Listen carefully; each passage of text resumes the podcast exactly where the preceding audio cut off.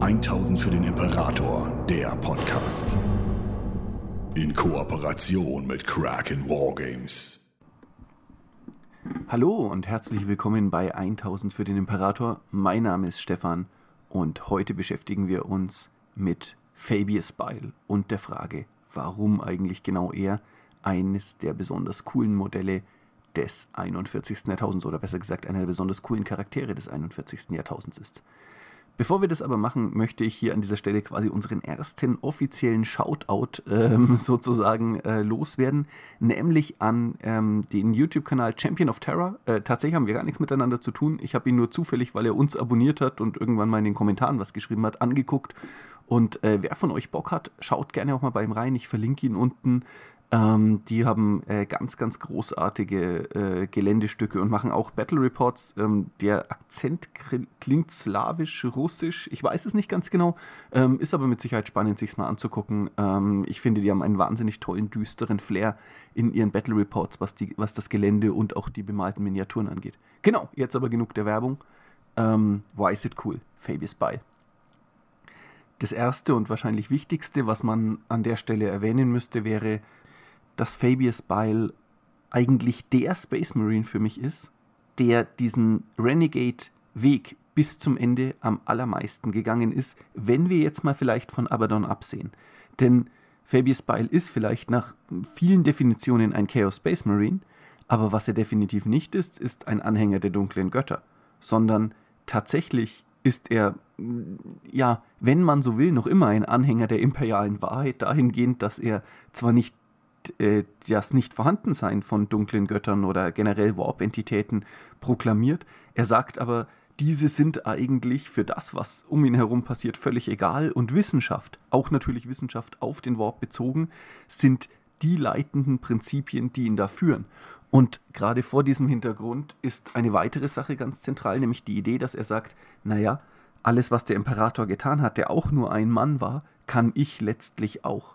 Und natürlich, er nutzt diese Fähigkeit, um in einem, in einem Anfall von Hybris sozusagen eine, ähm, eine Entwicklung durchzumachen, die ihn letztlich immer wieder dazu führt, dass er völlig pervertierte Missgeburten und ähm, auch völlig, ähm, ja, völlig entstellte Wesen erschafft und auf seiner Suche nach der Veränderung, die der Imperator durchgeführt hat und nach einer Verbesserung der Space Marines sogar ja, das menschliche Genom, wird im Hintergrund gesagt, deutlich dadurch bedroht hat, dass er so, als die Horus Heresy in ihren letzten Zügen lag und Terra schon als ähm, wieder gesichert galt, sich äh, ja auf seiner Flucht so eine blutige Schneise der äh, genetischen Manipulation durch die Galaxis geschnitten hat und an jedem Planeten, wo er durchgekommen ist, sozusagen äh, Technologie gegen Veränderungen der Genetik angeboten oder manchmal auch einfach ungefragt äh, ja, durchgezogen hat.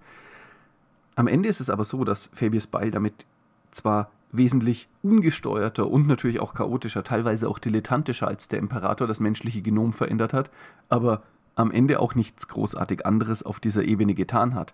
Er hat sich eben für eine Person gehalten, die da das Richtige oder das Mögliche tut und ist eben an die Arbeit gegangen. Das ist aber jetzt nicht unbedingt, was Fabius Bile cool macht sondern es ist eben genau, wie ich gesagt habe, diese Idee zu sagen, mit den Chaosgöttern an sich habe ich gar nichts zu tun. Ich mache mich nur in letzter Konsequenz frei von diesem oppressiven Druck des Imperators und beginne meine eigene Reise sozusagen, meinen eigenen Weg. Und dabei ist er unglaublich elegant in dem, wie er vorgeht. Man nennt ihn ja nicht umsonst die Spinne. Er schafft es immer wieder, ganz, ganz viele verschiedene Fraktionen gegeneinander auszuspielen und neutral im ja, sozusagen in einem Checks and Balances System zu halten, in dem er aufpassen kann, dass ihm nichts geschieht und dass er eigentlich seinen Forschungen und seinen eigenen Interessen nahezu beliebig nachgehen kann. Und in diesen riesigen Figuren, die da gegen ihn agieren und die er teilweise auf seiner Seite hat oder eben auch nicht auf seiner Seite hat und trotzdem irgendwie überlebt, sind ja letztlich so illustre Personen wie eben Abaddon selbst oder wie auch manche Dämonenprimarchen und sogar die ähm, ja teilweise Dark Elder, die in irgendeiner Art und Weise Grotesken erschaffen. Eine ganze Zeit lang ist er auch in Camorra und wird sogar von ähm, Dark Elder Fleischschmieden und äh, den genetisch ähm, ausgerichteten Dark Elder, ich weiß gerade gar nicht, wie sie heißen, Hemunculi, ähm, genau, von den Hemunculi unterrichtet. Und am Ende geht er so weit, dass er deren Wissen und Geheimnisse in die Welt hinausträgt und quasi allen Leuten erzählt, was er davon, oder was heißt allen, aber einer ausgewählten Gruppe an Personen erzählt, was er da gelernt hat, ähm, mit dem Endergebnis, dass er, wenn ich das richtig im Lore verstanden habe, wieder eingefangen wird und äh, die äh, Homunculi ihn dann äh, sozusagen etwas in seinen eigenen Kopf einpflanzen, das verhindert, dass er ihre Geheimnisse ausplaudern kann. Aber sie töten ihn nicht. Und das ist irgendwie immer das, was Fabius Bile für mich persönlich zu einer ganz, ganz besonderen Figur macht. Na, dass er es schafft, sich völlig von allen großen und mächtigen Einflüssen des Imperiums loszumachen und freizumachen und gleichzeitig vollständig unabhängig, nur Kraft seiner eigenen Intelligenz und seiner Wirkungsmacht am Ende ähm, zu überleben und sich aus diesen ganzen Situationen immer so ein bisschen rauszulawinern. Eine andere Sache, die Fabius Bile für mich persönlich sehr, sehr cool macht, ist seine Einbettung in das aktuelle Law. Am Ende ist es so, dass er eine Art dunkles Gegenstück von Belisarius Call ist. Nicht im Hinblick auf Waffentechnik oder so, das gar nicht. Aber sehr wohl im Hinblick auf genetische Manipulation. Am Ende des Tages ist er wahrscheinlich sogar besser als Call selbst geeignet, um sowas ähnliches wie Primaris Marines zu erschaffen. Man darf an der Stelle nicht vergessen, wenn man immer sagt, ja, eigentlich hätte es Fabius Bile sein sollen, der die Primaris Marines erschafft. Und ich gebe da dahingehend ähm, allen kritischen Stimmen recht, dass ich fand, er wäre die bestgeeignetste Person gewesen, um so etwas zu tun. Und Call wurde ja irgendwie so ein bisschen reingeschrieben und tauchte so aus dem Nichts auf. Aber nichtsdestotrotz, wahrscheinlich ist Fabius Bile die wesentlich geeignetere Person. Ihm fehlte es einfach nur ganz, ganz stark an Ressourcen und Möglichkeiten. Denn man darf nicht vergessen, dass für Call die, der vollständige Zugriff auf die ganzen Möglichkeiten des Imperiums existierte und Gilliman ihm sozusagen nahezu eine carte blanche gab und gesagt hat, was immer du brauchst, um diese Primaris Marines zu erschaffen, geh einfach an deine Arbeit und mach das, es ist alles okay und cool.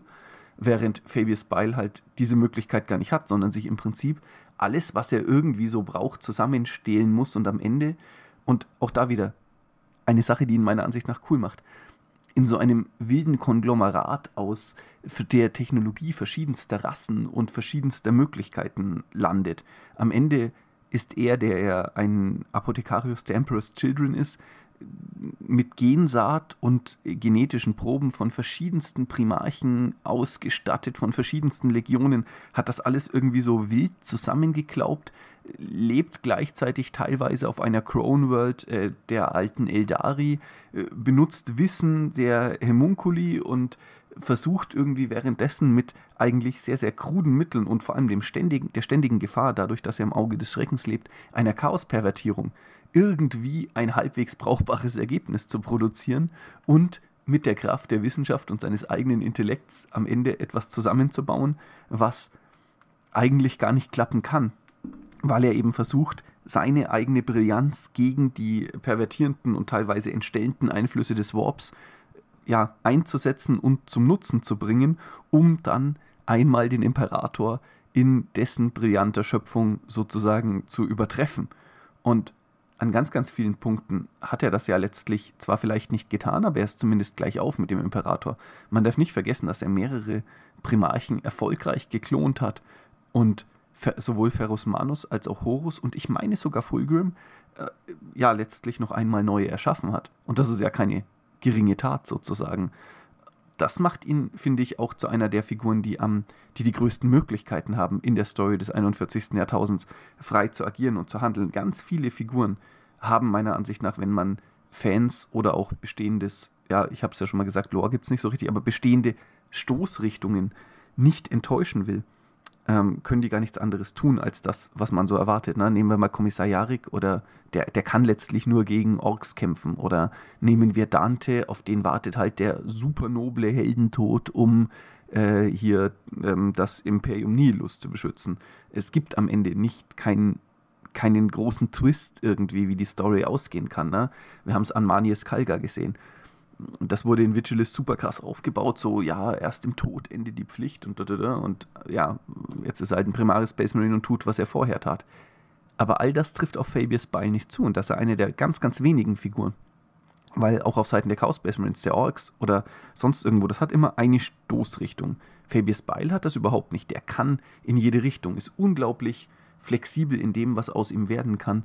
Und ich muss auch ehrlich sagen, dass gerade da finde ich, fast am meisten aus dem Hintergrund der Emperor's Children gemacht worden ist.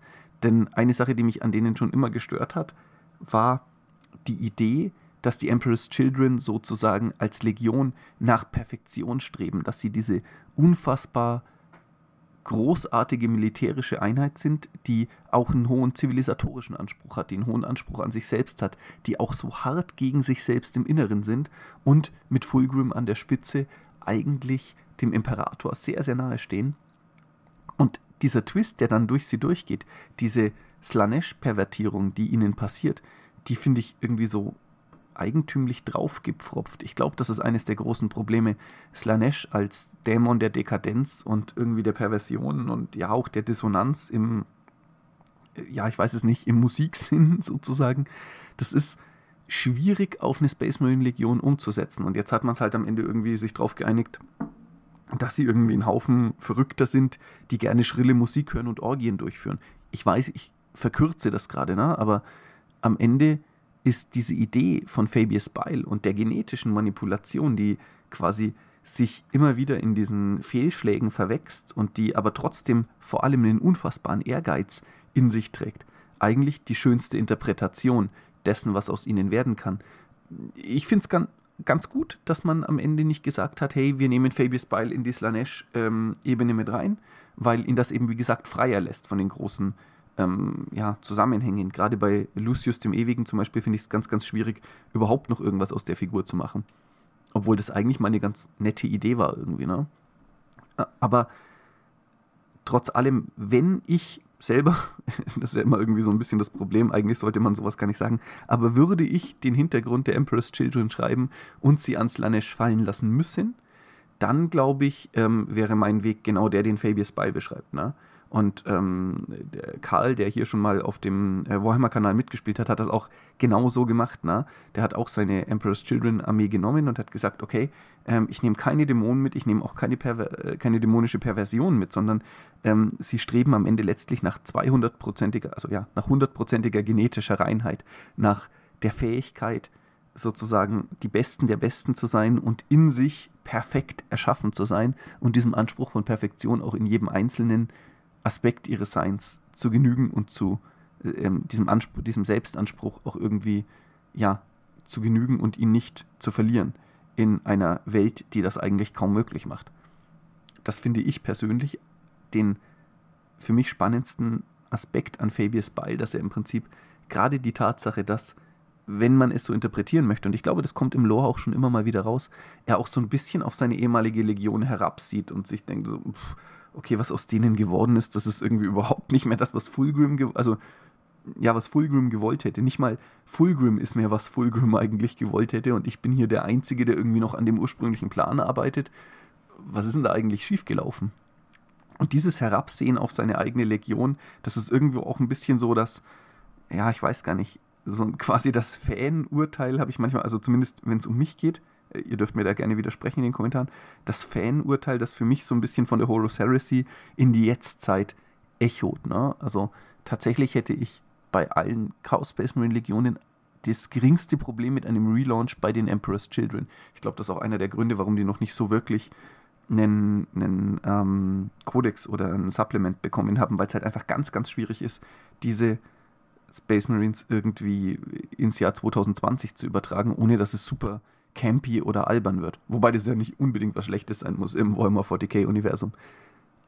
Aber genau, und insofern finde ich tatsächlich eine eigene Fraktion Agents of Bile wahnsinnig, wahnsinnig cool. Also allein die Idee, dass man quasi sagen kann, okay, und es gibt da so ein paar Emperor's Children und vielleicht auch andere Chaos Space Marines, die ihm einfach in diesen Anspruch genetischer Perfektion und dieses Renegatentum, keine höheren Mächte, wir dienen weder dem Imperator noch sonst irgendwas, sondern wir sind nur unser Ding, folgen das finde ich einen total faszinierenden und schönen Gedanken. Genau. Das war es eigentlich auch schon, was ich an Fabius Ball gut finde. Also ich finde auch das Modell, stimmt nicht, ich finde auch das Modell irre cool. Ich mag, dass er so ein gealterter Space Marine ist, der irgendwie, keine Ahnung, selbst zerfällt. Oh, das habe ich ganz vergessen. Richtig, natürlich die Idee, dass in ihm eine genetische Krankheit steckt, die ihn zerfallen lässt, während er selber nach genetischer Perfektion strebt und er sich immer wieder selbst klonen muss, ist ja ein Widerspruch in sich und in dem Charakter und der Figur, der mir persönlich unglaublich gut gefällt. Ne? Dieses Leiden, das sozusagen sein eigener Körper ihn im Stich lässt und seine eigenen unperfekten Gene ihn immer wieder daran erinnern, dass all sein Streben letztlich da irgendwo äh, gewissen Grenzen unterworfen ist und er alles, was er dieser Tatsache entgegensetzen kann, wie auch schon dem feindseligen Universum, nur sein extrem krasser Verstand ist. Das finde ich einen äh, nochmal weiteren coolen Aspekt, der zusätzlich zu diesem feindlichen Universum kommt. Er hat die Bedrohung von außen, die auf ihn einströmt und die er mit seinen intriganten Fähigkeiten irgendwie immer gegen alle anderen verteidigen und abschirmen muss ne? und sagen muss, okay, ich gebe dir was, aber dann gebe ich dir auch was und hier, du Dämonin äh, Primarch, kriegst noch was, ähm, damit keiner mich hier angreift oder ausräuchert. Und auf der anderen Seite hat er diese Bedrohung von innen, wo sein eigener Körper die ganze Zeit zerfällt und er sich immer wieder neu klonen muss, um überhaupt weitermachen zu können. Ähm, ja, genau. So, das war's jetzt aber. Ähm, das war mein, warum finde ich Fabius Ball cool. Wenn es euch getaugt hat, ähm, abonniert uns gerne, schreibt gerne Kommentare und genau, ich wünsche euch noch frohe Ostern oder wann immer ihr das schaut, auch einen schönen Tag. Macht's gut. 1000 für den Imperator, der Podcast. Besucht uns auf YouTube für die neuesten Beiträge, Videos und Battle Reports. 1000 für den Imperator ist ein inoffizielles Fanprojekt und wird in keiner Weise von Games Workshop unterstützt.